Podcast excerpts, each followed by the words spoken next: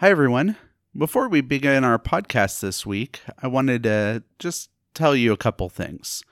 The first is actually to apologize to you for not having an episode for you to listen to last week. I went on vacation and I had planned to do some audio editing beforehand and get you something to listen to, but the chaos of pre vacation work and all that, it just got to be too much and I couldn't do it. So I hope uh, you're able to listen to this and enjoy this week uh, and its podcast. But I am sorry for not having that for you last week. The second thing is is that this is an episode where I try to keep the audio a bit more raw than I normally do. There's some times where it requires some thinking and some uh, exploring out loud. And so there might be some length to this one that we don't normally have.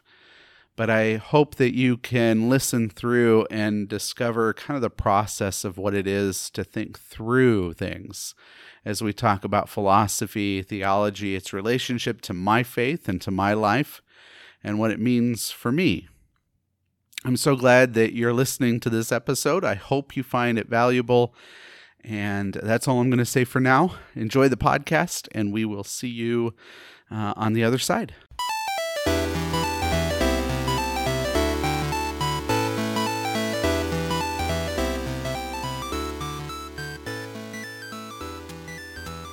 Hi, everybody. Thanks for listening to our podcast, Frontier Faith. It's a, it's a podcast where it's okay not to know.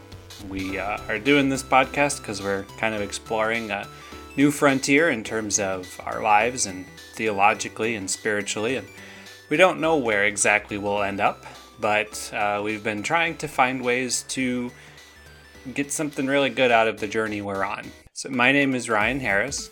My name is Nathan Whitaker. And we're going to do something, well, we've done one like this before, but we're going to do something a little different than our regular format. And a little while ago, we did an episode where I talked about something that had had a probably outsized or really big effect on this journey that we're on for me. And for me, that was um, end times theology and how much that has affected my life and and beliefs and all of that. And today we're going to do something similar with something that has been a really important part of Nate's story and his journey in regards to this frontier we're talking about. Um, and so we're going to ask him about that and just kind of see where that goes and see what we can get from that. I think I think it'll be good. I think you'll like it. Well, since you've probably already seen the title of the episode, you have probably uh, solved the mystery and, and know that for Nate, the, this thing that was so important was um, philosophy, and he's going to talk about specifically what that means and what it doesn't mean. So, so Nate, in that regard, uh, what was what did this mean as you were growing up? Like, what kind of what are we talking about here? Yeah, so when I was growing up, I remember a lot of our conversations in the past on this podcast uh, revolved on your side a lot around anti-intellectualism mm-hmm. uh, anti-academia and you know I, I was sure to mention that that was true for us too we have the let's say disguise of sounding smarter because we we read theologians uh, probably a bit more but we certainly read older theologians that talk uh, different and sound smarter you know Plus, you have that intellectual approach to faith that we've talked about on other episodes. Too. Yeah. Yeah. So uh, most of our pastors fancy themselves being academics. Um, even, you know, they have master's degrees. So there's that, uh, and so on and so forth.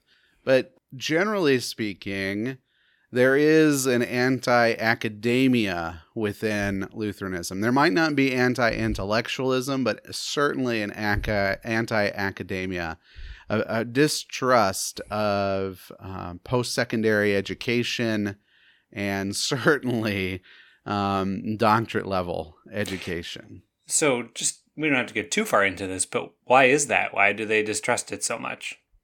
Well, I mean, the cynical in me says, or the cynic in me says, it's because um, they don't know how to handle what comes out of that. You know what uh, what ideas, what theories, and so forth come from that. And you could do all sorts of stuff. Like in our MDiv program, there, even though we have a class called Pastor's Counselor, there was a very uh, tenuous relationship between the uh, discipline of psychology and being a counselor, which is Uh, just Because it gets psychology gets pretty suspect pretty quickly for them, huh? Yeah. And I think like uh, trying to put myself in the shoes of somebody who would be uh, this way, I would suspect it's like uh, they would say it's man's knowledge, not God's knowledge. Ah, okay. Is it like they see it as in opposition to God's knowledge then? The things that they usually talk about, yeah. So they'll talk about, you know, evolution, they'll talk about certain um, psychological movements. Um, you know, Freud is a whipping boy for a lot of people. Well, Freud is a whipping boy for Yeah. the psychologists these days, but we I know, won't tell them. um, and of course, philosophy, which we're talking about. Philosophy, the ideas of philosophy is basically theology is the king of philosophy. So why would you Ah. do anything beyond or within philosophy when you can get the cream of the crop? You know? Oh, Uh. so theology kind of has supplanted philosophy in terms of its not just usefulness, but like what's the point of philosophy because we have the better thing? Right? Yeah. Hmm. And uh, the thing with God as the answer, or at least the that's totally unfair, but you know, for most people that would probably be true. For the the smarter within our church body, it would be that uh, God and Scripture uh, can can mesh well or mesh better with some of the philosophical or psychological or whatever concepts out there. Um, but there is this antagonism where it's like if we get too far you talked about the slippery slope when it came to going to college right Hmm. uh, that is certainly true like study know what you're studying but you know it would be very hard to find a christian in our church body going into study evolutionary biology or anything like that you know? Yeah, yeah. So there would be certain things. Philosophy would be another one. Uh, in fact, just as a quick thing, I went to a conference that our church body, uh, well, our church body doesn't officially put it on, but it's basically members from our church body. And uh, my friend was such an asshole. If you're listening, Saul, I tell this story all the time. He does. It had a. It really scarred him. so I'm going around with him because he's a great guy. I like spending time with him. And uh, he starts doing something he does really well, which is hobnobbing. So he's just talking to all these people and introducing me. I don't know who any of them are, but it's kind of nice to meet him. And I happened to meet one of his friends who has a table right next to him, which is all about apologetics. I'm And- sorry. Sorry, I'm laughing because I know where this is going. Yeah. But carry on. so my friend kept on talking to him and i'm standing there with my thumb up my ass trying to figure out what to do you know and this guy at the table notices and he starts talking to me and he's like uh basically his whole argument is philosophy in college is killing faith because people all the people to tell that to. I know, right? and uh, so I played the game a little bit and um, realized that he didn't know what the hell he was talking about. So I just, you know, like smiled and nodded and went off my way. But, you know, it's that kind of idea, especially for Lutherans. I don't know. Did you have this a lot? It- It'd be cur- I'd be curious. um. Yeah, I think there was um, The very- fear of the. I know the. I'm sorry. I didn't mean to interrupt necessarily, but there's that movie God is Dead where he Right. goes to college and you know has this fake show with a philosophy professor just hilarious but it's like Uh. this underlying fear of some people that you go to college you lose your faith because you're thinking ph- philosophy Yeah, I mean, I think that was present. I um I think there was like I remember my parents kind of warning me of they never said don't study any of those things. They just kind of said, you know, as you're doing that, just keep in mind that like kind of like you have the truth, so don't let that stuff like ruin it for you, but it doesn't hurt to learn it. Uh, So it wasn't quite what you're describing, but in terms of like generally speaking, yeah, it was there for us too. okay yeah i Um, think that's probably what we mostly had but uh, an easier example of course would be like this apologetic guy where he's like college kids or high school kids go off to college, they lose their faith because they take a philosophy class. And I'm just thinking to myself, a little bit of a spoiler for the rest of the conversation. Well, maybe you should talk about philosophy before you get to college, you know, and Well, just be and- honest about it. you know, you might want to know what it is you're afraid of before you decide if it's that scary. But anyway, we're getting ahead of ourselves Yeah, here. yeah. So, um, so it sounds like then the reason that they were so death on philosophy was because philosophy was either I don't know if it was evil, but that it was was it idolatrous? Was it going to ruin your faith, or like what what was what was the yeah, the dangerous. thing dangerous because it was going to make you not a Christian anymore? Yeah, or a slippery slope or whatever. Um, Hmm. But then the other side, which we kind of touched on, is like if it's not dangerous, it might might as well be useless because you have the better philosophy in theology, right? A kind of Oh. a condensed philosophy. So at best, so at worst, it's dangerous, and at best, it's kind of quaint, huh? Yeah, yeah. Okay. Okay.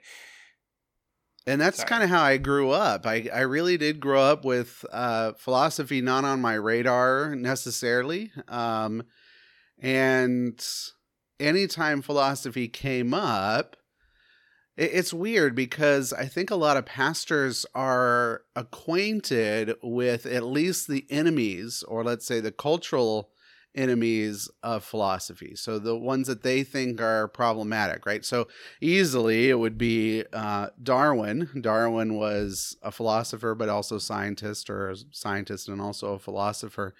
But then you have others like Hume, and who's the other guy with Hume? There's always a second. Well, Descartes was kind of, I mean, they weren't together, but they were kind of working off each other. Well, he was working off of Descartes, but um, I know the one you mean, but I can't think of it. Uh, well, Descartes was usually seen as good because because he rationalized uh, God's existence for Yeah. you. hmm There's whole Enlightenment. What's the word? Like the empiricists? Yeah, or- empiricist. The whole empiricist uh, uh, track of, uh, and so they'll they'll. Um, I'm sorry, whole empiricist track of philosophy, and people were really against that in my growing up because Well, that's probably because like people like Voltaire and stuff kind of talk used it to talk about how there was no need for God and Right. that kind of stuff. I imagine was what was in their minds. Right, and new atheism was kind of growing at that time. Kind of got to a head in uh, my college years Mm, and a little mhm. beyond. Right, uh, so uh, those are those are an easy connection to make if you Right. have scientists who are atheists and saying the things. Is like, well, Hume will lead you down to hell Mhm. type stuff. Or like you knew they knew that Nietzsche said God is dead, but they didn't know what it meant. Yeah. Oh, you yeah. know, they Nietzsche's didn't know what he example. actually meant by that. But yeah, I remember him coming up as like a boogeyman of of well, not of sorts. He was one. he you was, know? yeah.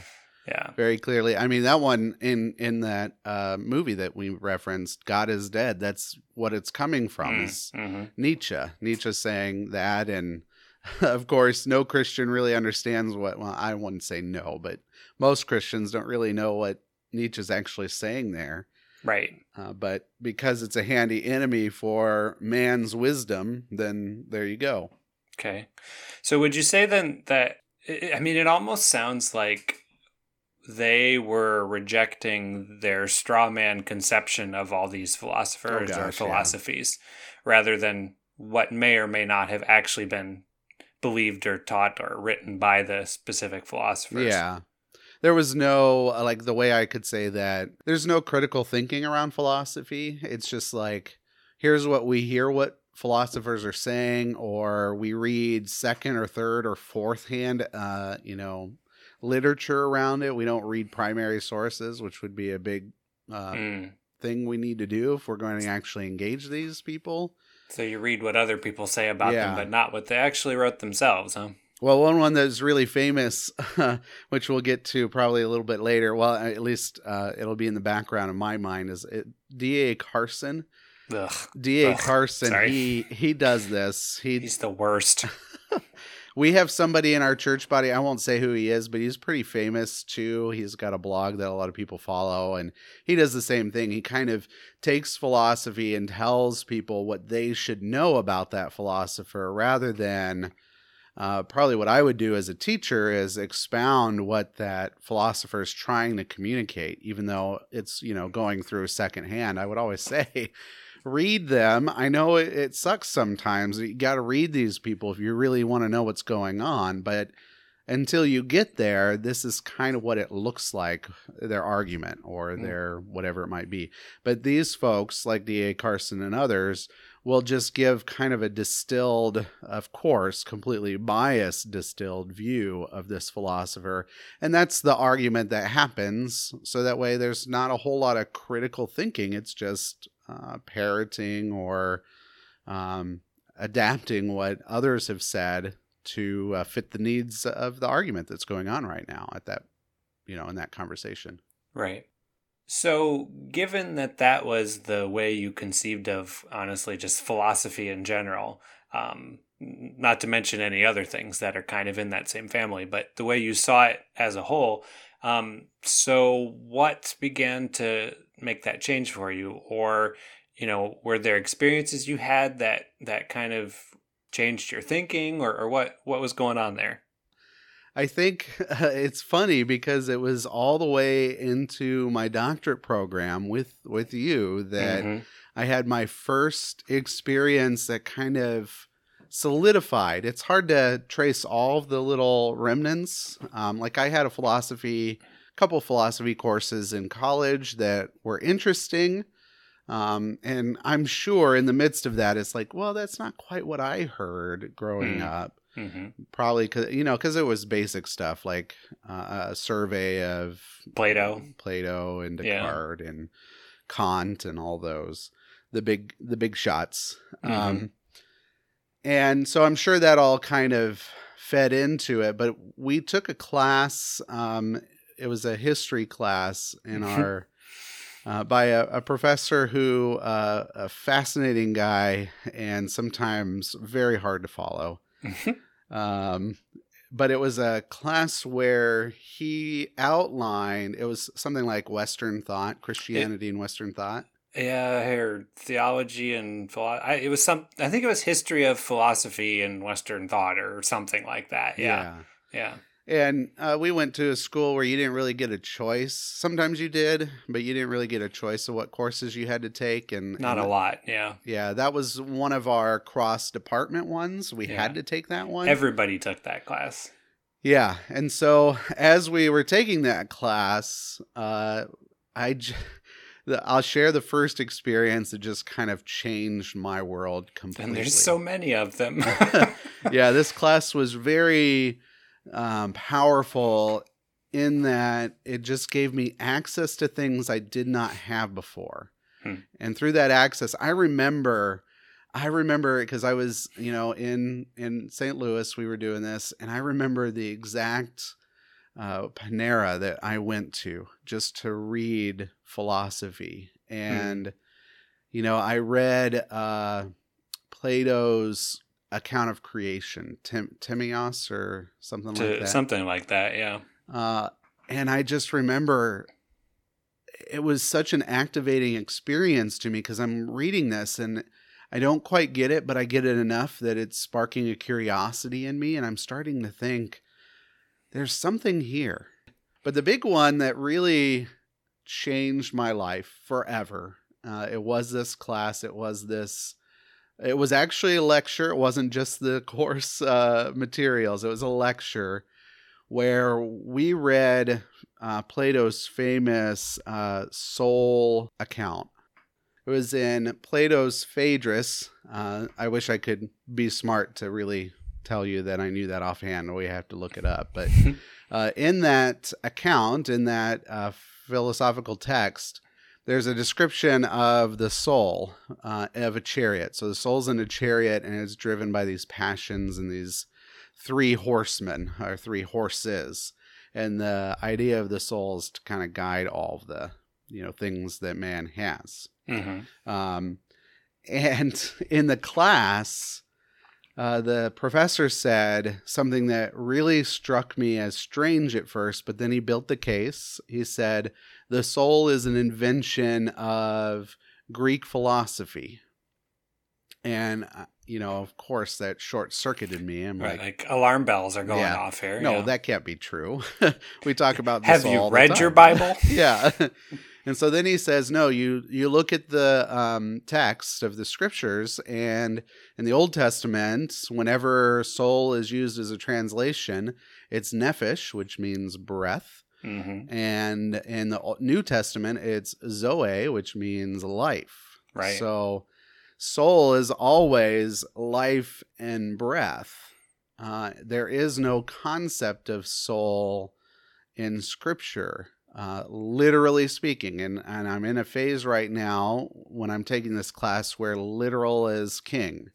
yeah, for sure. So I'm I'm having this real cognitive problem.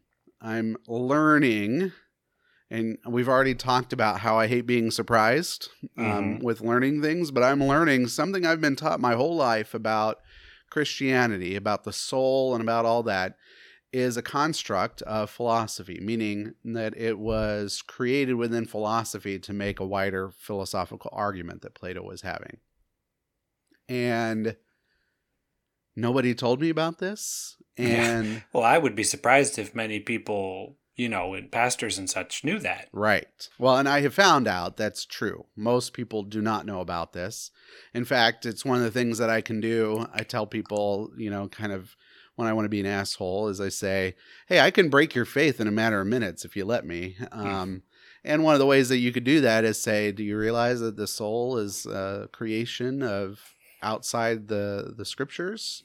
Hmm. Um, I actually think it's if done well, it moves people away from a strict literalism, um, which is good.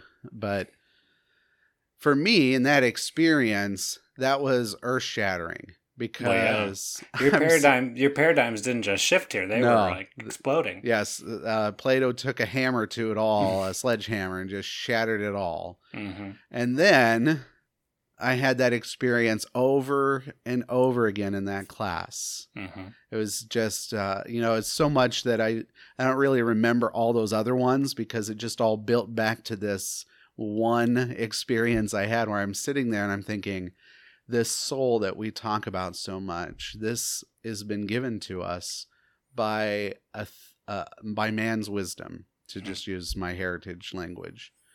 Uh, that shouldn't be possible, right? So, so help me understand then, because like if you were taught the whole time that philosophy would break your faith, isn't like it sounds like that's what happened with with uh, Phaedrus here. Is is so like what I'm trying to say is why it it seems strange that that would be a thing that sent set you off on this journey rather than see they were right we shouldn't be doing this. yeah. Um, so for me, I I bug people like crazy because I ask questions all the time because I'm always exploring, always He's an in- questioning. he's an inquisitive fellow. yeah. My favorite word is why. I like to ask why. Uh, if you listen to our podcast, it's pretty much what I do with Ryan all the Mhm. time. hmm Um, and I think what happened, of course, initially it was devastating, right? And you have Right. those moments where you're like, okay, I don't want to give this up, but it was such a convincing case. And so I'm just living this horrible tension of what do I do with both of these things? I still believe God. I still be all, believe all that. But this was made in such a really convincing way, not just by the professor, but you know, by the proof that he had. Scripture doesn't talk this way. It, Plato's the first one that really comes up with this notion, at least at that moment. That's what kind of came to my mind. And hmm so, how do I hold all this together? And meanwhile, I got to pass the class and, you right. know, Which all was that a stuff. bit of a disaster academically speaking anyway. right. And so, uh, you know, it's just like in the moment, I'm sitting there and I'm just letting it happen and kind of doing what students do to try to get through it. But as time has gone on, um, I've just become more aware of how impactful that was to open up uh, quite literally the frontier that we're on. It started to do that. Uh, and the experience that I had by the end of that class was really important. So that's why I said immediately that's how I was feeling. But by the end of that class, the professor was he was good at this. There were lots of things he was not that great at, but what he was good at was saying, you know, you don't have to figure this out because that's that's how I annoyed him. I'm like, okay, so you say this is this creation, this is that creation. What's what's true is basically the question Right. I'd be asking. Tell me you know? the answer. Yeah. And he was the first one um, in my doctorate level, especially, that said it's okay not to know the answer. In fact, Wait, Look at all these- It's okay not to know. right. And he said, in fact, look at all these philosophers. They don't know either. They they're saying they do, but they don't know either because then you know after Plato comes Aristotle, and Aristotle says Plato's full of shit. right, and then you know. that's kind of the history of philosophy. Yeah. They're all saying Plato's full of shit. But anyway, Well, even in modern philosophy, you get to Right. Descartes, and then Kant comes around and says, "Yeah, Descartes not quite right. There's this, that, and the other," and then Mhm. on and on, and Hegel, and Right. so on and so forth. until you right? get to Wittgenstein, who solved philosophy Yeah. according to him. But Twice. yeah, Um, um, yeah, So yeah, uh, I I learned that valuable lesson. Not only did it break me, um, and it was more a theological thing. Um, um, I'm rather sorry, more cognitive thing, because um, part of our heritage is one where faith is given to us and can't be taken away. So I think I was still very confident in that that uh, realm. Um, and I'm just I'm I'm too stubborn when it comes to I like to be somebody who thinks differently. So I think that was part of it too. So okay, so that that takes place, and I was in that class with you, so I was kind of seeing some of this, you know, go on. Um, and I know it was right after that that we had our next class, which I imagine was the next the next big part of this. Oh Um, do you want to talk about that some? Yeah, so that that class was so if you could summarize the first class, the history class, that was called like I would summarize it as modern philosophy. Mhm. Uh, although Taylor was in that class too, the Yeah. the Canadian philosopher Taylor, and he's kind of on the border. Um, Yeah, he is kind of a bridge between the two in, in a way, in some ways, anyway. Whether Yeah. he intends to be or not, I, I don't know. But you, It really depends on which one you read of his. Right. Like sometimes I can't stand what he says, other times it's beautiful. He certainly says it with many, many words. yeah, his book was the longest, It's wasn't like it? 900 pages we had to read in a week. Ugh. Yeah, Spoiler, Fortunately- I, I didn't read all 900 pages. yeah. Fortunately, it wasn't Der- Derridian language. It was at least something you could read quickly. I didn't read all 900 either, but Yeah. um, Um, another so- crash course in reading when it comes to how you do it. Yeah. Anyway, um, so that was modern philosophy, and then I mean, the professor was bold. He actually got approved, and uh, it was one of those classes that was in our department, and so we had Mhm. to take it. Mhm. It was quite literally called postmodern philosophy, Mhm. and And side note, I took this class and didn't know what the hell that even was. oh, me so, either. you know, No, so yeah. we had no idea what we were in for here. And uh, he asked, uh, the professor asked at the beginning of class, why are you taking this? And I was just very, like, I don't know if you remember my answer to that, but it was very vulnerable and very true. I was like, well, we just took this one class, and I realized that uh, philosophy and theology are so tied together, and I'm trying to find a way out of that. And the professor looks at me and he says, well, you're kind of in the wrong class. mi- you might that." not like this then, yeah. and that was a class that um, was both uh, let's say it both continued the paradigm shift hmm but it also made me comfortable with it so i had this like weird experience of being um, very uncomfortable and comfortable at the same time Well, and it kind of rejects paradigms in general, I think you could Yeah, even say. right. so, um, okay, so then just for people who don't maybe know, and I, I'm not going to say tell us what postmodern philosophy is, but because, you know, that's Yeah. kind of a silly question, but that's something. where asshole academics come in and tell you you can't do that but Right, but but something like so, um, and maybe that's just talking about one or two of the the people we read that was that were so important to you. But like, like what does that mean without trying to extensively, you know, define that entire Yeah. school of thought?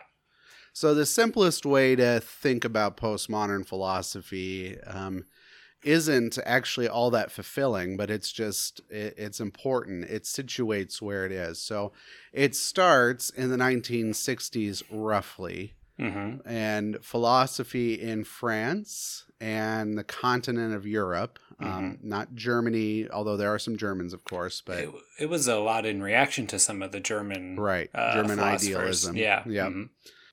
Yeah, so it was mostly in France. It was in other areas as well, and it was a reaction to a lot of philosophy, not just in German Germany, the idealism, although that was its main focus, but also in, across the pond, uh, as we would say, or they would say, up in the across the channels, probably what they would say, um, Mhm.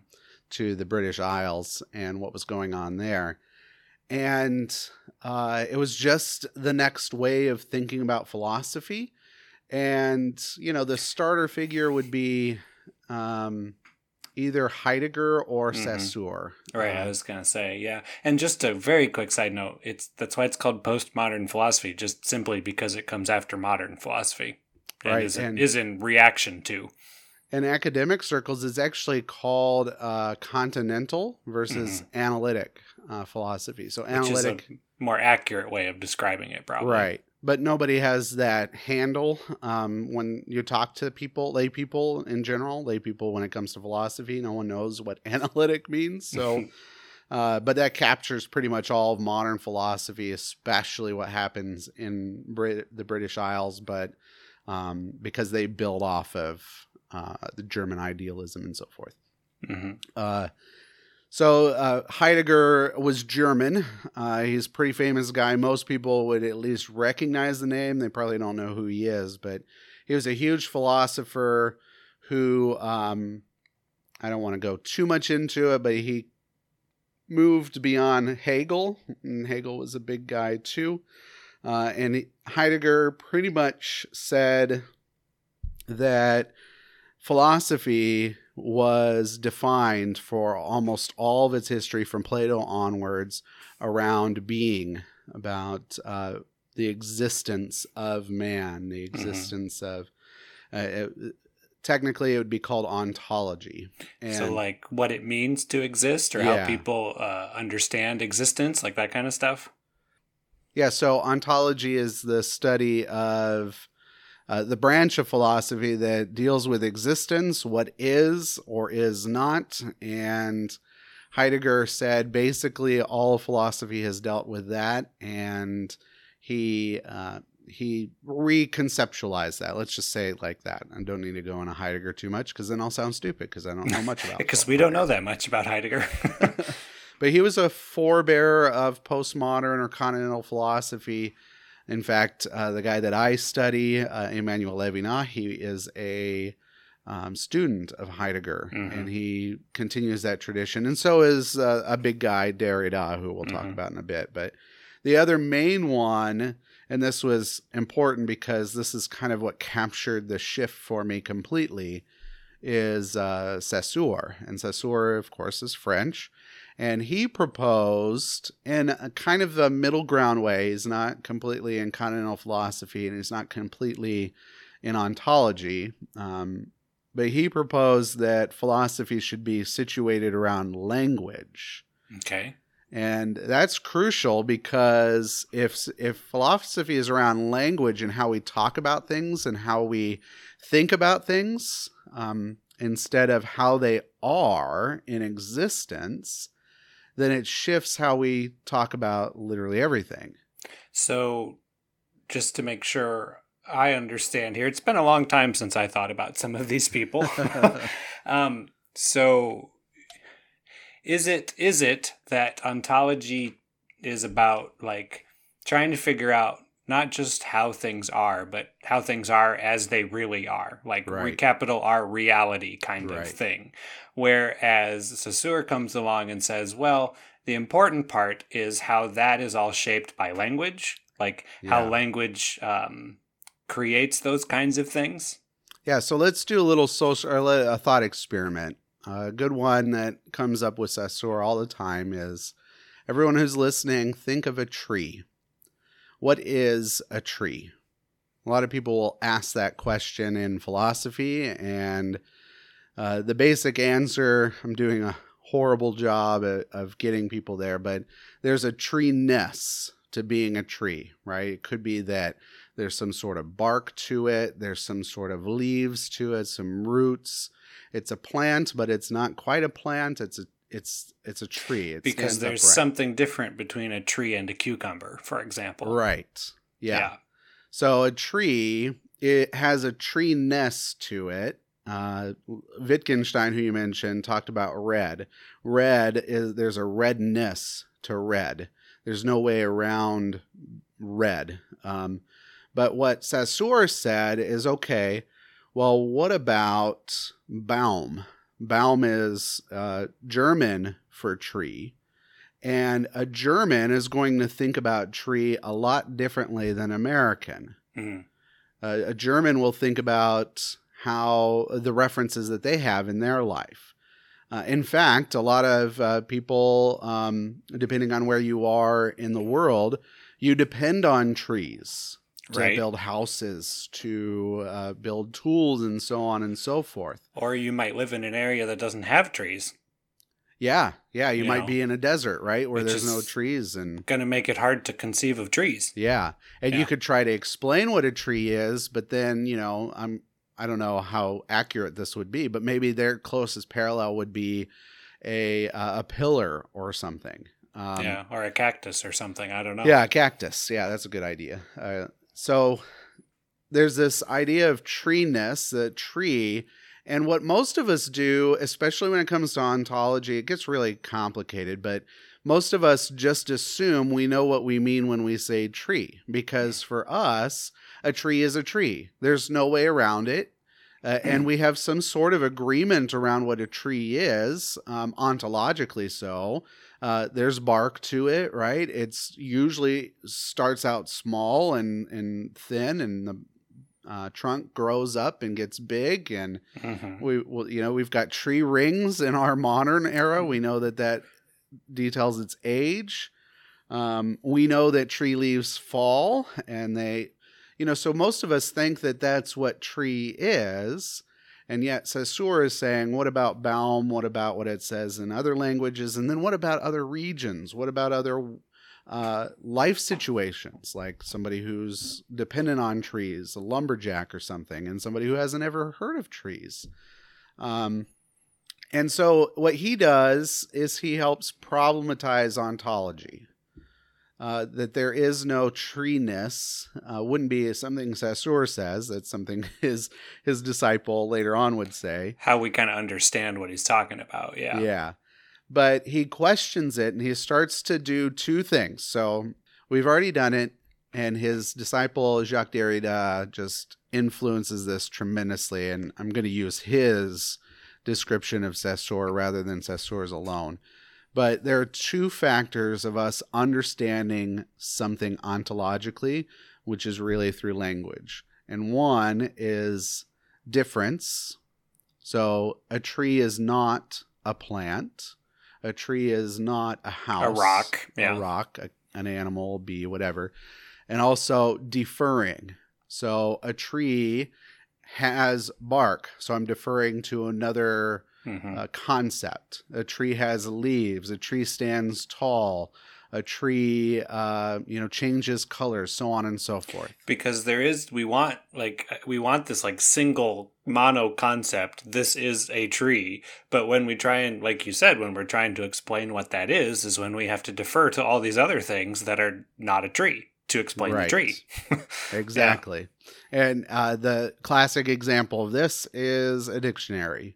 There Mhm. is no word in the dictionary that just stands by itself. right The- Every single word in the dictionary has other words that refer to it so that you can know what it is. And this is what deferring and difference is all about. And of course, Jacques Derrida calls this difference. And he talks about how there's this play between all of this. But when it comes to language, that was that's the key idea that kind of kicks off postmodern philosophy or continental philosophy is this idea around um, what Jacques Derrida would say difference. okay so if we could circle that back then. So, this idea of language being kind of what shapes philosophy and understanding and all of that. Seems to be the one of these key things that you know busted your paradigms and were, were a big mm-hmm. part of this journey for you. Yeah. So how how did it do that? So like why was it important that w- when you started thinking about language in that way? Well let's go back to the example of plato. So when i experienced that about the soul that was earth shattering because i was thinking ontologically. I was thinking scripture has this concept called a soul and it comes from scripture meaning it's divine right? And just right. because it came right from god. Right. Yep. And when i experienced that that was not the case then it really floored me. I was like wait a second. Then is there anything called a soul? That's an ontological mm. question right? Right. Is a soul real? Um, with language uh, what starts to happen is you start to talk about things and so now i'm not too uncomfortable saying soul i prefer not to but soul is one of the ways that we talk about zoe and hmm. nefesh mm. you know so like so, is there a soul well it depends what do maybe. you mean yeah and when it comes to difference or difference then soul might be in that play it might be mm. part of what we use to help us understand what god is saying to us in his word about nephesh and zoe. Mm-hmm. And so for me, it was more, uh, it gave me hope. Now, I have done a lot of work to be able to describe that, and I hope I described it well enough that anyone who's listening understands that. That was years of work because mm-hmm. the people I'm reading are terrible to read. So it's well, really not hard. just not just work. It was lots of anxiety too. Yeah, yeah. Even some fear, you know, because right. all these things we thought were foundational turned out to not be, or yeah. or maybe even the foundation was cracked and broken. Exactly. Yeah. And I really started to think that the big thing for me was philosophy was an enemy when I went into the one class, and then it proved to be something that we actually really depend on. Hmm. So, okay, so say more about that. So, like, was this new thinking that you were doing, like, how did this relate to your conception of theology? Because that's been kind of tied into this whole thing for you from the beginning. I think at first, because of the, the way that I am as a person, uh, I think at first I was trying to find a way to defeat it. And. Mm-hmm to solve the problem, right? Well, make the this... anxiety go away. Yeah, too, right? exactly, right. Yeah. So flustered by all of this, I'm like, well, at least if I figure out what I can do to get rid of this problem, then then I can go on to other things, right? Mm-hmm, mm-hmm. Um, as I realized that that was a fool's errand and not the point entirely, I started to realize that there's a relationship between philosophy and theology that I didn't quite know at the time. And a book that really helped with this is from uh, one of my favorite uh, philosophical theologians or theological ph- philosophers, as he would say, uh, Jack de Caputo, John D. Mm-hmm. Caputo. Mm-hmm. Yeah. And it was this book called Philosophy and Theology. And so in the book, very briefly, he says that we've gone through three main epochs. Well, we've gone through two and we're in a third one. The first in time was that philosophy reigned the day, right? Philosophy right. was the way. In West, philosophy is the one that did everything. Right. And then uh, after a while, theology took over. And theology besmirched philosophy, just like philosophy besmirched mythology or religion. While also setting itself up to be the same kind of thing, ironically yeah, enough. Right. Yeah he said that's just the way things are and we've inherited that history as people. And he said that he suggests that we start thinking about it as in that phrase philosophy and theology the nouns aren't the important one words the important word is and. Right. And the importance of what we can do together as academics as thinkers is try to figure out how philosophy and theology work together depending on what our projects are. Which, side note, folks, if you're at all interested in this kind of stuff, Caputo is a great place to start because he is, I think, by far the most accessible, um, understandable in terms of starting out to think about this kind of stuff. Um, at least he was for me, anyway. That book, especially, that one's really good. Uh, let me give another recommendation. There is a Church and Postmodern uh, series, Mhm. uh, and it's who.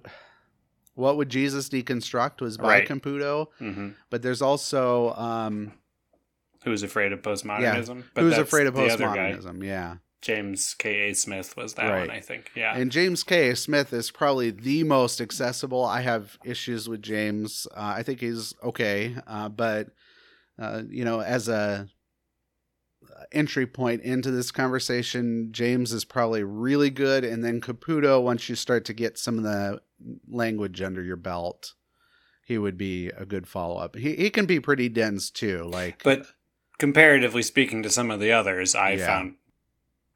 Okay, so we've talked about uh, how your thinking changed in terms of language and how fundamentally, if you can say that, how important language was to this whole thing for you. And um, then we talked about philosophy and theology and their relationship, which you've been had been rethinking. Um, was there any other big, or were there any other big concepts or ideas or something like that that were also a central part of this journey for you?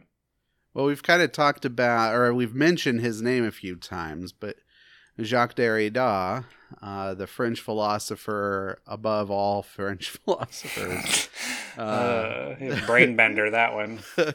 he uh, he was very instrumental, especially his idea not of difference, although that's we've already talked about that. That was a big thing for me too, but deconstruction would be a big one too. And out of all the things that people know about postmodernism, deconstruction is probably the the one that most will say. Yeah. Although, as we experienced in another class, many people who know about deconstruction have uh, caricature and not really understanding of what deconstruction is and isn't. But That's right. Yes, people have heard the term partly because Derrida's stuff was used a lot in lit, lit criticism. Right. Um. And so some people know about it from that as well. Yeah, and you're right. Most people don't know what it actually is. Uh, I, I have a hard time knowing what it is. well, that's kind of in its nature, isn't it? Yeah. If it has a nature. a lot of people think it's an active thing that you do so you deconstruct and so you get this uh, this notion that uh, postmodern philosophy is about destroying old things and so building so back new up ones back up a second here. So what are we deconstructing? If if that's what we're doing, right? Let's just like so what what's going on here? yeah i mean the the glib answer would be everything right that would be the glib answer but it doesn't actually answer the question uh deconstruction is actually a force i think is probably the best way to think about it initially is a force that happens within systems because systems naturally cannot hold up on their own. They have to have a force within them that both counter the system and support it. And uh, I'm trying not to get too deep into the weeds here but deconstruction is the recognition that those forces, rather, it's not the force itself that's deconstruction, but it's the recognition that those forces are simply ways in which the system upholds itself. So, So, how how about an example? Yeah. Then? so I think a really good example would be uh, a believer versus unbeliever. Uh, for Christians, this is a big binary that upholds our system of evangelism. So you have two categories. You have two groups of people. One are called believers, and they believe in Jesus Christ. Um, they're saved. They are part of the church, uh, hopefully, Mhm. um, and more. And unbelievers are those that are outside the faith. They are not part of what's going on. Um, they're they may be antagonistic, but they may just be not interested, or they haven't heard about Jesus Christ.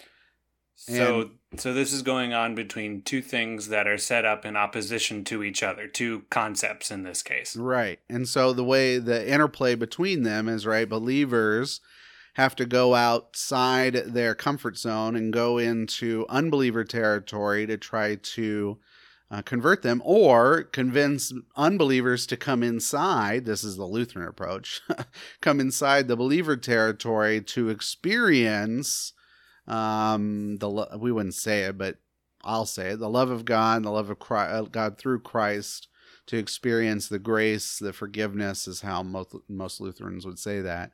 Really, what the binary is set up to do is to erode the binary. So you don't actually, in that binary, you don't want people who are unbelievers if you're a believer, right? You don't want You want that. to make them believers. You want to make them all believers so that Right. way you don't have it. Um, and yet, this is where deconstruction kind of shows itself, right? Christians have been around for 2,000 some years, and yet they're still unbelievers. So it, it kind of like Jesus said, you always have the poor with us, with you. Mhm. Um, we'll always Yep. have unbelievers with us. uh, yeah. Uh-huh.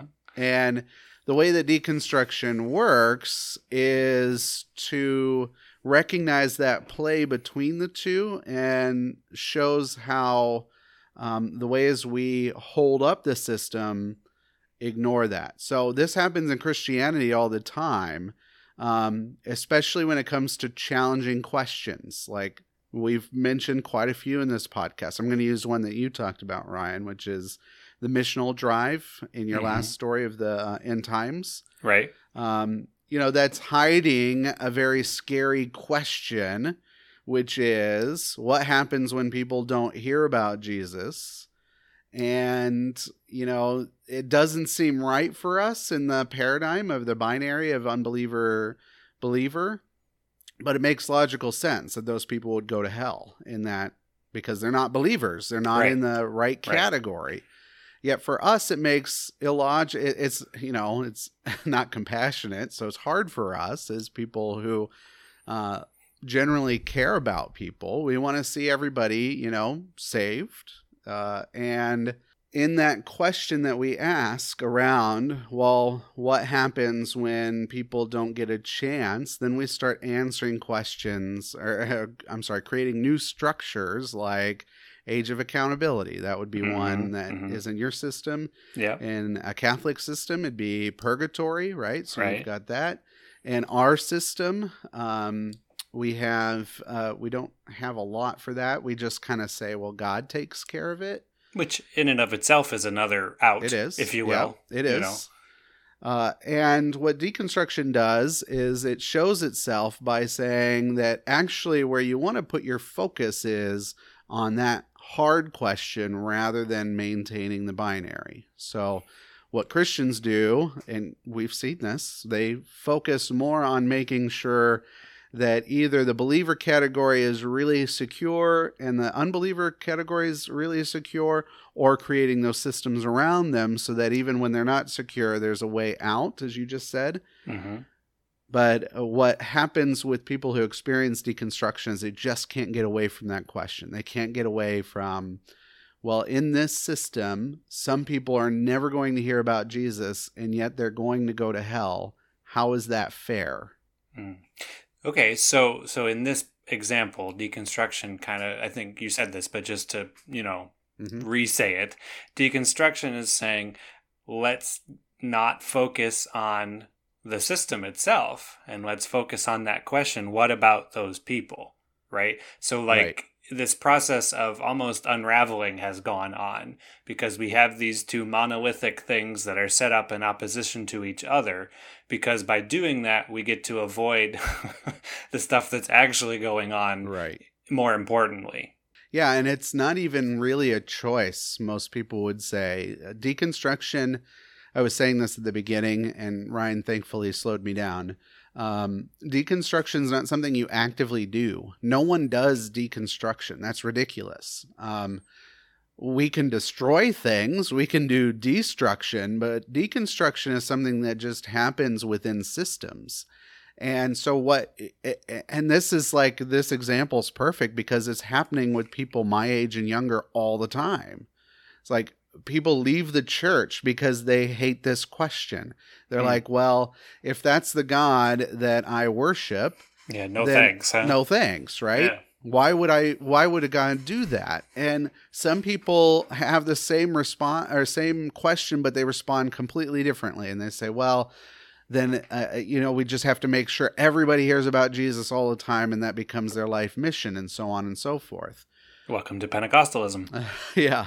So what happens in deconstruction is this question just insists. That's a, a Caputo word. Um, the insistence of the gospel is what he would say. It just kind of insists that this happens instead of exists. So this question insists upon the existence of the categories to be kind Mm. of philosophical in the French way. They love that kind of stuff. Uh, and by its insistence, by constantly insisting on uh, asking that question, it starts to make us reconsider not at first the entire system. Maybe sometimes we get there, but certainly, and this is where postmodern really helps, certainly the language we use within that system to hold it up. Maybe that language, unbeliever, believer, isn't as helpful because it sets up a paradigm that makes it so that God looks like either a monster, well, really, just God looks like a monster, and we One- have to either deal way, with it. yeah. yeah, Yeah. So, in a sense, you could almost say in, in this example, and maybe in general, and I know it's, I'm going to try and distill deconstruction here, which is always a dangerous uh, Yeah. thing, but it's almost like it's a really powerful microscope that you, that you, I don't know if you use it, but that, that shows you what's more going on than it appears if you only think of things in its broader categories. Yeah. Another good example uh, to to help think about this is um, I forget his first name, but Kuhn. He's uh, Thomas. is it Thomas Thomas Kuhn? He's a, a postmodern or continental philosophical scientist. Yeah, philosopher of science, I yeah, think. Yeah. and he does a really good job. And what he says is that uh, he he ta- take relativity, right? So you've got uh, Isaac Newton, you've got uh, I'm so bad at this, uh, Albert Einstein, Uh-huh. and uh, whoever the quantum guy is. Right now we're in quantum theory and I that don't kind of know. stuff, or whatever, Bob. whatever's after that. Yeah, Quantum Bob. so the way that he suggested deconstruction shows itself. Now he wasn't explicit like this, but it's a really good metaphor. Is that Isaac Newton comes around? He has this theory, Mhm. and this theory kind of helps people understand gravity sure. and uh, not just gravity, but the ontology of existence, right? So we understand who we are on this planet. And what ends up happening as they go along, assuming that this is reality, little aberrations pop up. It's Mhm. like, here, there's this little problem here. And it's not a big thing. It's just like, okay, that our theory can't really explain that Can't account for Right. X. Yeah. and it goes on and eventually another one will come up and then another one and another one and sometimes there might be a big one but generally what happens is there's just enough that those theories don't account for that makes it so that we have to come up with a new theory and that's what albert einstein does he comes up with the theory of relativity which helps understand what newton was trying to get at and that's And those safe as I can be. unravelings along the way were kind of def well, definitely the stew that led to where Einstein went. Right. Right. Like his Yeah. thought and his ideas and such. Exactly. And then we adopted relativity. We, meaning the scientific community, adopted relativity. And as they go, there's little aberrations here that, that here and there. It's like, well, doesn't account for this, and neither does Newton. By the way, it's not like an either or. It's like Newton doesn't account for this because it's way out of Newton's field, right? Where he may not have been trying world. to. Yeah. Yeah. So now Einstein's relativity doesn't do that and do that and do that. So we've got to come to a new one. And again, it's not intentional. None of this is intentional. It's just like, okay, so we are thinking through things, we're experiencing life differently. And, you know, gosh, this the span between Newton and Einstein's huge, right? It's a few years, yeah. Yeah. And then we come up with a new one because not we're intentionally saying we got to figure out a problem to all this, but because of all those aberrations adding up, we're like, uh, it doesn't quite account for things. And all of a sudden, not all of a sudden, you know, smart guys At do some smart point. things. Yeah. Yeah. But because of that stew, as you say, a new theory comes out. Uh, that's another metaphor of what happens. And instead of totalizing theories and theology, it's more like ideas, right? More concepts, or what uh, my education would say, handles, handling of what theology is trying to tell us about God. And So we, we have to adopt new handles to help us understand because of all the little aberrations that happen along the way. Okay, um, that's probably the best we can do with Yeah. deconstruction right now. Um, but so, given all of this, then with language, with the- theology and philosophy, and you're rethinking their relationship or what they are, and deconstruction. So, how did all of this tie in with your faith? Like, how did this stuff change this st- pretty radically for you? Yeah. So the first answer is actually really easy. It made taboo things really easy for me to approach. I was able to read people I wasn't able to before. Oh, yeah. Um, I was able to give people credit where I wasn't able to before. I mean, hell, we're able to have this conversation, you know, um, over a period of time. Uh, previous me would never think about having a conversation with a Pentecostal in the way that we're doing it. uh, well, Um, vice versa, too. yeah. It'd be more like me trying to convince you you're wrong every single week. Which our first few conversations, while good natured, were probably more like that. they probably were. Um, and so basically, that's what happened. And then my journey was uh, just reading philosophers, I'm sorry, rather theologians who had already gone through this philosophical move, uh, Lindbeck, Hans Frei, and others that just started to expand my understanding of things in a way that I never, never could have possibly imagined. And Would you say it was a new frontier? Yes. I mean, that's exactly right, right? This is why we're doing what we're doing, is because it opened up for me, at least why I'm doing what we're doing, is because it opened up for me a new frontier, a new way to think about things, and frankly, to be comfortable in ways that I was never comfortable. And I think, like, underneath all of the fascinating philosophy and the thought processes and all of that, what personally, what was happening to me was I was finding something that I was told would never happen, especially as people caught wind that I was doing postmodern philosophy. I started to discover that the more I got into it, the more stable my faith was.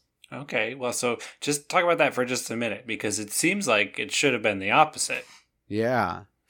So for me, I had I I've learned that my anxiety was not always, but especially around this intellectual things was in the pursuit of finding answers. Mhm. I was convinced this is the world of ontology, convinced that the answer is out there For whatever it- question it is. whatever it is yeah literally whatever it is outside of reasonable things that people knew. Like you, you're not going to get to know what the face of god looks like right? Uh, stuff like that. Just some obvious things that you could not do because each system has things you're not able to do. But generally there'd be an answer to everything. And my anxiety was i didn't know a whole lot of those answers. Hmm. it was really troublesome. And I became a jerk because whenever I found out that somebody didn't know something I did, then I could take a position over them, and that made me feel really good because Ah, I yeah. knew, right? Smug self superiority. It's the trademark of Christians. I Yeah. mean, sorry. shouldn't say that.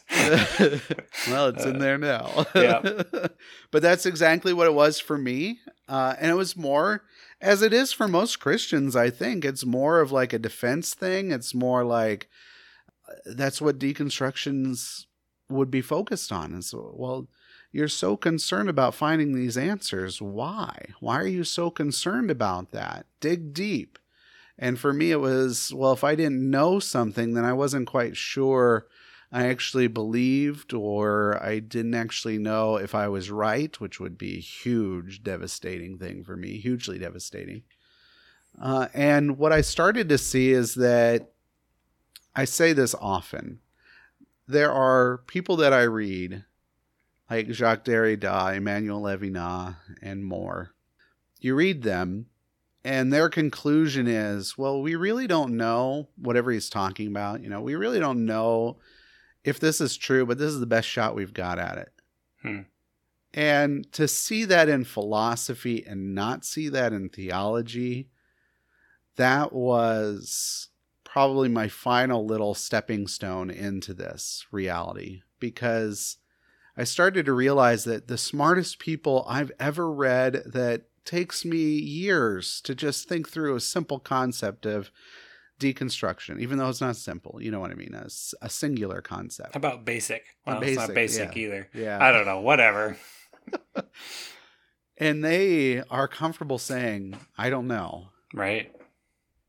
It- Whereas, you know, my faith, and I think yours too, I don't know, was kind of anathema to what I was taught. yeah. In fact, if you didn't know, and that's, you know, we kind of do this cheeky thing in this podcast, it's okay not to know Mhm. what you believe or why you believe it because most of the conservative podcasts and so forth that I've seen is no, know what you believe and why you believe and why it. you believe it, yeah. Yeah, and for me, it created this anxiety that I just just started to. I didn't need to get away from it because the more I leaned into postmodern philosophy, the less it became a problem. Hmm. It was just like, okay, so this guy Jacques Derrida talks about grace. He has no idea what he's talking about by his own words, but he's like, this is the best idea I can come up with when it comes to grace, given all the complications that he, you know, clearly illustrates.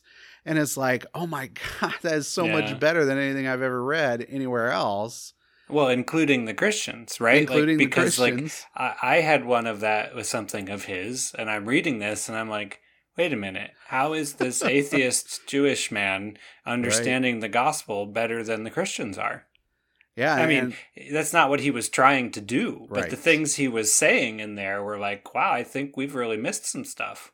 And that's why Ryan referenced John, John Caputo because John Caputo sees that stuff in Derrida because Derrida's doing a different project entirely, but he sees that stuff and he starts to bring it out.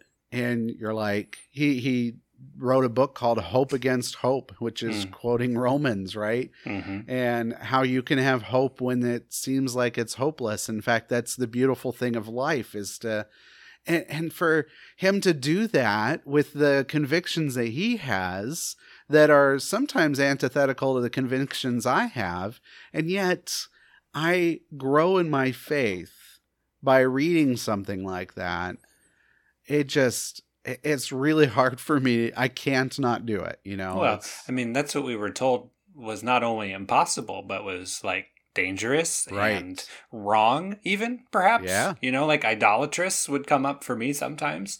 Um, and yet, what I think this is happening for you too, but what we were experiencing was quite the opposite. Um, that I was, I think God was really showing us stuff through these things that God wasn't supposed to be able to work through. right as life-giving not just. You know i don't think in terms of right and wrong as much as i used to i certainly think of things that you know add to or or take away from me or from whatever and i started to find postmodern philosophy added to my faith um, where traditional christian references that i went to like apologetics or other Hmm. things before they just took away from it. They added anxiety and worry, maybe, but that's not something I really want to add to my faith. But it gave you freedom. Yeah, gave me freedom, and uh, not only freedom. Well, uh, the freedom is couched with. I don't know if I want to say permission, but that's the closest word I get to it. Like God's cool with it, type. Well, thing. yeah, you know, because before all this, the conception you grew up with and I grew up with, it was kind of like I never would have been able to say this at the time, but it was like, you mean to tell me that God can't handle what some German dude who has migraines all the time comes up with and writes down in a book? You mean Right. to tell me that like like God uh, is threatened by our philosophy. Like, Right. what what kind of God is that? Especially when no, so you're quoting Nietzsche there, right? Yeah, yeah, And Nietzsche has some trouble because he does write explicitly anti-Christian He does. stuff. yeah. But generally, most philosophers do not. Now, they might have um, uh, assumptions that are uh, not Christian, sometimes anti Christian, like as Ryan just said, Derrida is an atheistic Jew. He was. Um, yeah. He was, yeah. He, he's no longer with us. But. And the guy that I study, he is a uh, a pretty traditional Jew, at least most of his life. He probably leans differently. Well, he's dead too, but he probably would have leaned differently towards the end of his life. Uh, he was a school teacher in a very traditional school, which is interesting. Um, but yeah, to to notice that these folks are people that are growing my faith, that was because I was convinced by people in my tradition that only happens when you engage scripture or the confessions. Hmm. Yeah, or you know when you worship or whatever you know that And these are very sacrament. much not that. very much not like that yeah Yeah. Um. Okay, so that got you to where you are, kind of, or at least where we're talking about. So where does all that leave you now? good question um i think there are two things uh, two places it leaves me one is a recognition that you can't do theology without philosophy and in fact some of the worst philosophers are people who fancy themselves theologians hmm and they don't even know it. Um, I was just talking with Ryan before we started this because as I was waiting um, to, for our time to start, I was browsing Facebook and this article came up about Eric Metaxas, uh, an evangelical spokesperson, who claimed that without God there is no racism. Sorry, it's not something to laugh about, but Or it's rather- just- Yeah, it's silly. I said that wrong. Ryan knows what I mean. That racism isn't wrong without God. That's Right. what it, what it, Yeah. what he was saying. And all uh, immediately I know this is a philosophical argument. Um, right, a piss poor one, but yes, yeah, it is a very philosophical very bad argument. one. In fact, it gets even worse because his actual argument is that uh, without scripture, uh, Of course, racism isn't wrong. And it's like well okay you you were on stronger footing saying without god racism isn't wrong. Because that but- means, folks, if someone's never seen the Bible, they can't be racist. uh, and it's just it's phenomenal to me how often i think what's happened now is i just have a sense of when people do philosophy and what's great about that is because i'm somebody that likes to categorize things it allows me to be kinder to people. It allows me to tackle their stupidity well. It's like well okay let's let's play your thought experiment out and i do this all the time drives people crazy. Um, but it does help me like focus the conversation right? Especially when i'm preaching.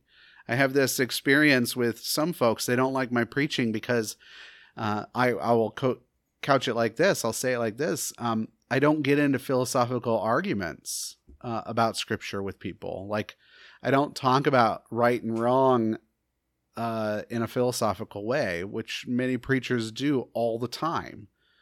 So I think a good example is uh, one of the things that I get uh, people laugh at me who know me, and other people. Um, Other people he wouldn't tell because he'd get in trouble. yeah, there you go. Thank you. Uh, Uh, I I'm not going to say what I usually say, but I do complicate morality because morality is a very self-centered approach, and it's uh, it's a self-centered um, ontology. It's like I need to be good, and so how do I convince myself, or how do I actually live out my goodness? Right? Goodness is an ontological word because it's a ness. A ness is always an ontological word. It's about how can I be good in my core, or how is something good in my core, or completely or fully or whatever. And I I don't talk that way. I don't talk that way at all and it drives people crazy because I will always be able to complicate something. Sometimes that gets me into trouble and people don't follow along. But when it comes to preaching, I just I I go with the text and I don't try to take it to another level of uh, creating categories where if you do this you're awful and if you do this you're great. You don't do that because morality, as it's conceived of, is what people use to uh, feel better about themselves and exclude others. Hmm. Right? Yeah. That's kind of the gist I get when you talk about it. Yeah, that's that's true. It's that selfish in the way that we talk about it here. Uh, it's oriented towards the self, towards me. Right. So churches do this all the time. I, I see it, and it, I'm not going to call anybody out, but why do you serve the schools in your area? Because it's the moral thing to do. Well, is it? Is it the Or moral it- thing to do? yeah. Or is it because it gets you people in your church? Yeah, right. Because most people would would go out to do something, um, you know, ethical. Let's say when you're not dealing with moral considerations, you do it because the other person needs it, not because it's good or right. Um, but then we're starting to get into tricky philosophical territory there. Uh, but generally speaking, the I think that what I've been kind of dancing around is the big first thing is that philosophy is part of life. There's no way to get away from philosophy, whether you uh, make philosophical arguments that sound like theology or political arguments, or if you live out hmm. your faith, your life in a certain way, you're making philosophical choices along the way. Right. And I think every philosophical professor would love for someone like me to say that, for anyone to say that, because that's probably what they want everybody to realize is that philosophy is just part of life because philosophers aren't coming up with ideas. They are describing what they're thinking based off of that stew that Ryan mentioned, all the mm-hmm. stuff that's happening in life. And it's like, okay, we got to do something about this. And out comes Kant or Derrida mm-hmm. or so on and so forth. So that, that, that's a big first one. Well, and I think the second one is this podcast. What, what we're doing here. It leads me to a place where I actually get excited talking about faith, especially with people who don't share mine. Um, I, I love talking to Ryan, even though we, of course, share faith, but I was going to say, wait a minute. we have a different heritage. Uh, th- that's really great. Most Lutherans that I know, when they do podcasts, they do it with other Lutherans in our church body. Mhm. Um, I I couldn't, could not, I could not do that. Well, you're Um, only a half Lutheran these days anyway. I'm I kidding. don't know if Sort of. uh, there there's some really good Lutherans that I know in my church Yeah. body, and most of you are listening to this. So I'm so glad that that's the case. And I think I can say this with them like nodding their heads. So, uh, Lutherans can be very insufferable, and especially when you're trying to have a conversation geared around growth, and all Mm. you get is doctrinal fidelism. It's just yeah. awful Yeah. awful but I, I love like talking to people who aren't christians just to hear their faith not so that i so i can convert them but i'm just like fascinated to to do that uh, to pe- talk to people who don't have my experience uh, i am working with racial injustice in our well i'm working for racial justice in our area and that's something previous me would have never done Right. I'm just so excited to hear more about what's going on and how I, a lonely person, might be able to help. And you know, it's just I think I have a, a an exploration mentality.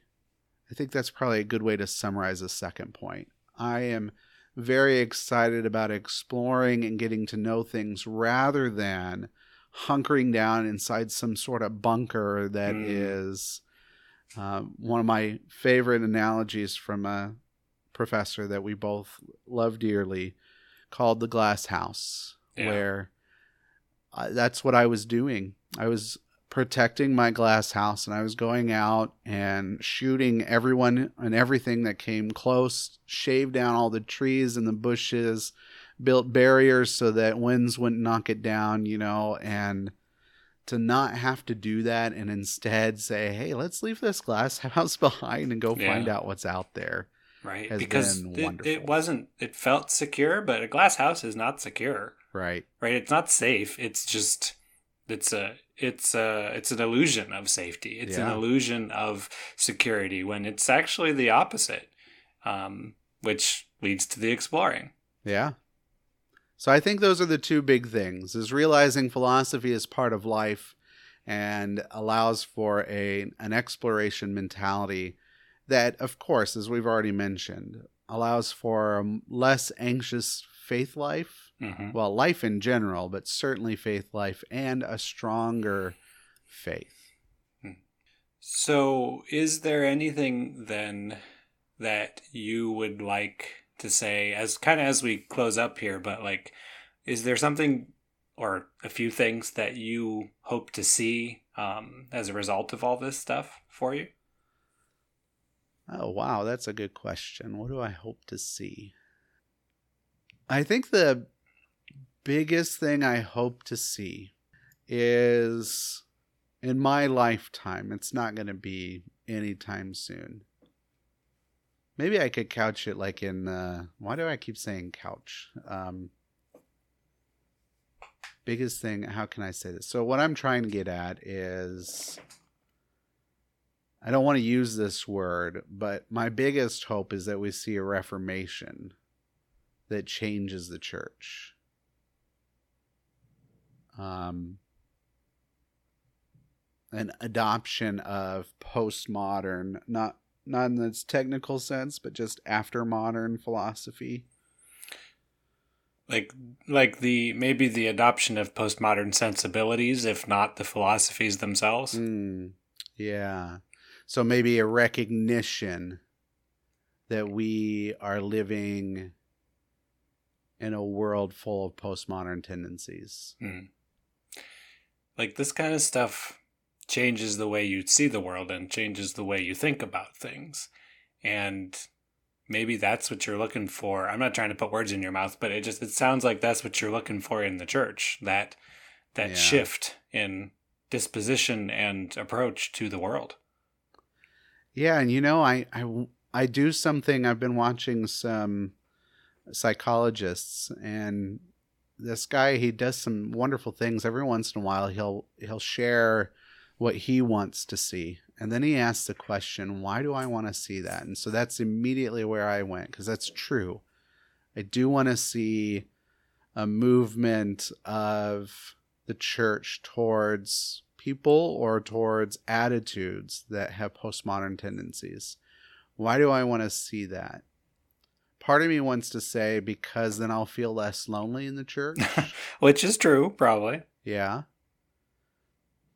But the let's say altruistic side of me, even though I can complicate that right away. As much as any of us have one. Yeah. Is I want people to experience the same openness Hmm. and growth that I have. I know that not everybody's going to be able to read Derrida. I know that. Uh, Shit, I had trouble reading Derrida. I think that everybody should try, but you know, uh, some people would pick up the first paragraph and then that would be it because it's not a, you know, it's just not for them. Uh, nevertheless, just because that's the journey I took to have that growth and that wonder and that security that's based off of an insecure base in a really weird postmodern way hmm doesn't mean that they can't have similar experiences just through different ways. Hmm. And I think that's what I want because, in the grand scheme of things, I'm happier. I am more secure. I am more satisfied with my relationship to God than I ever have been. Hmm. And I can say that fully and completely there are some days where I don't think about God at all and I don't get worried about it. Other days, I'll think about him way too much. That's all you do. Yeah. Yeah. and again, I don't worry about it. It's just I'm much more kind to myself theologically and I'm much kinder to others as well. I have to always add that because it's it's true. I'm much kinder to people than I used to be. In fact, I continually surprise the people I work with, even though I'm like, oh, I'm such an asshole. I should be doing it differently. But Uh, people I work with, they're like, oh, why would you say that? That's just so wonderful. But I, I want to be like that. And I'm like, great. You can. Hooray. Yeah. Yeah. but yeah, uh. I think that would be, I think that's the only one I need to say. I would Yeah. hope that that could happen because if it does, if I see that in my lifetime, I think I will see a growth in this church and in the people of this church that I know it's going to be fine when I leave. I already know Hmm. that, right? Because Christ is in command of it, but I'll be able to see it in a way, and maybe He'll give me that gift. I don't know.